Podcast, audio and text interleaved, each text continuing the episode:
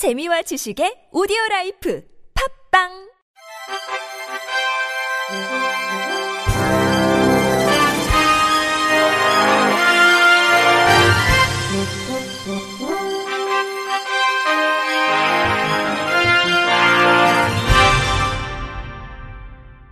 청취자 여러분 안녕하십니까? 3월 1일 화요일 3일절에 보내드리는 KBIC 뉴스입니다. 전국 장애인 차별 철폐연대가 내일 제20대 대통령 선거 마지막 4회 분야 TV 토론회에서 이재명, 윤석열, 안철수 후보가 장애인 권리 예산 보장을 약속해달라며 압박에 나섰습니다. 이날 언급되지 않을 시 출근 선전전을 재개할 것이라고도 경고했습니다. 전 장현은 법에 명시된 장애인의 권리가 기본적인 예산을 확보하지 못해 권리답게 보장받지 못하고 심각하게 차별받는 현실에 대해 무거운 책임은 대통령과 정치에 있다며 대통령 후보 중 누군가 집권할 경우에 장애인 이동권 등 장애인의 권리를 기획재정부의 예산을 통해 보장하겠다는 명확한 약속을 해달라고 촉구했습니다. 이어 언론 기자들과 시민들에게도 대한민국 미래를 책임지겠다는 대통령 후보들이 이 문제를 인식하고 권리를 권리답게 보장해줄 장애인 권리 예산을 보장하겠다는 약속을 받을 수 있도록 한마디 해달라며 중증장애인들이 지역사회에서 참여해 관계를 맺고 함께 살아갈 수 있는 기본적 권리가 보장될 수 있도록 간절히 부탁드린다고도 호소했습니다.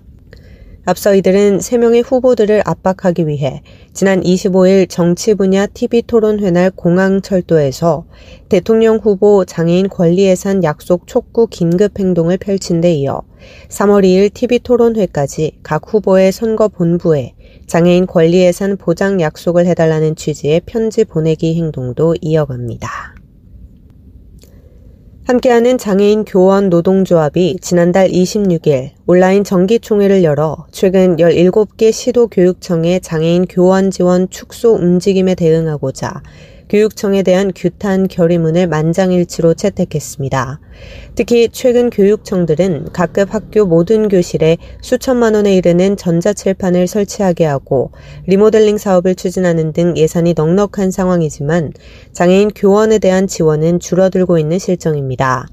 장교조는 결의문에서 교육청이 기존 장애인 교원에 대한 지원 제도를 축소 폐지하지 말고 장애 유형 및 정도에 맞는 지원 제도를 마련할 것과 교육부가 장애인 교원 당사자 및 시도 교육청 등과 포괄적인 제도를 수립할 것을 요구했습니다.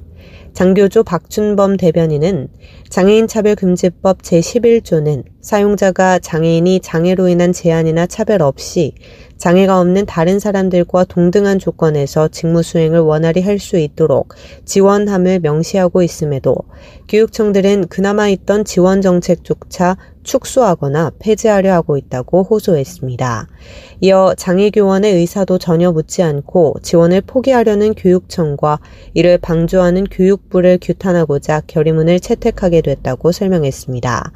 김헌용 위원장은 이와 같은 교육청들의 소극적 태도는 하루 이틀의 일이 아니지만 기존에 있던 제도조차 축소하려는 움직임은 지극히 상식에 반하는 일이라고 꼬집었습니다.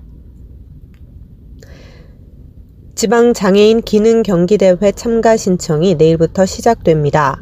올해로 27회째를 맞이하는 이번 대회는 6월 29일부터 7월 1일까지 사흘간 전국 17개 시도 지역에서 정규 직종 19개, 시범 직종 7개, 레저 및 생활 기술 직종 3개 등 총 29개 직종에서 펼쳐집니다. 참가 자격은 대회 개최일 기준 만 15세 이상으로 관련 법에 따라 장애인 기준에 해당하는 사람과 국가 유공자 등 예우 및 지원에 관한 법률에 따른 상위 등급 기준에 해당하는 사람입니다. 입상자 특전으로는 정규 직종의 경우 금상 50만원, 은상 30만원, 동상 20만원의 상금이, 시범 직종과 레저 및 생활 기술 직종의 경우 금상 30만원, 은상 20만원, 동상 10만원의 상금이 각각 지급됩니다. 또 해당 직종의 기능사 실기 시험이 입상일로부터 2년간 면제되며 직종별 금상 입상자에게는 오는 9월 중순경 제주도에서 열린 열리는 제39회 전국 장애인 기능 경기대회 참가 자격이 부여됩니다. 대회 참가를 원하는 사람은 한국 장애인 고용안정협회 시도 지부로 직접 방문하거나 우편을 통해 참가 신청 접수를 하면 됩니다. 한국장애인단체 총연맹이 KB 신입장애대학생 노트북 지원 사업에 참여할 올해 신입장애대학생을 모집합니다. 기간은 오는 11일까지로 한국 장총누리집 협력과 나눔 메뉴를 통해 지원할 수 있습니다. KB국민은행과 한국 장총은 장애 대학생의 경제적 부담을 덜고 학업 및 다양한 활동에 참여를 높이고자 지난 2009년부터 장애 대학생에게 노트북을 지원한 결과 13년간 1,599명에게 총 18억 5천만 원 상당의 노트북과 디지털 기기를 지원했습니다. 올해도 약 130명의 신입 장애대학생에게 노트북을 선물할 계획입니다. 신입 장애대학생 선정은 장애 정도, 소득 수준, 활용 계획 등의 심사를 통해 이루어지며 필요에 따라 노트북을 포함해 센스 리더 및 트랙 볼 마우스도 제공됩니다.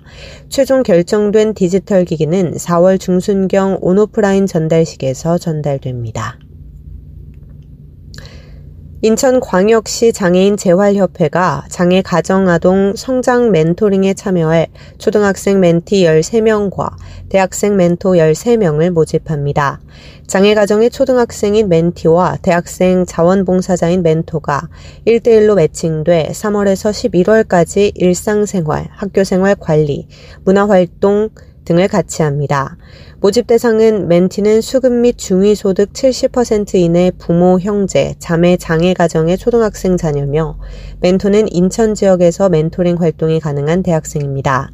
신청 기간은 멘티는 오는 11일까지, 멘토는 오는 18일까지입니다.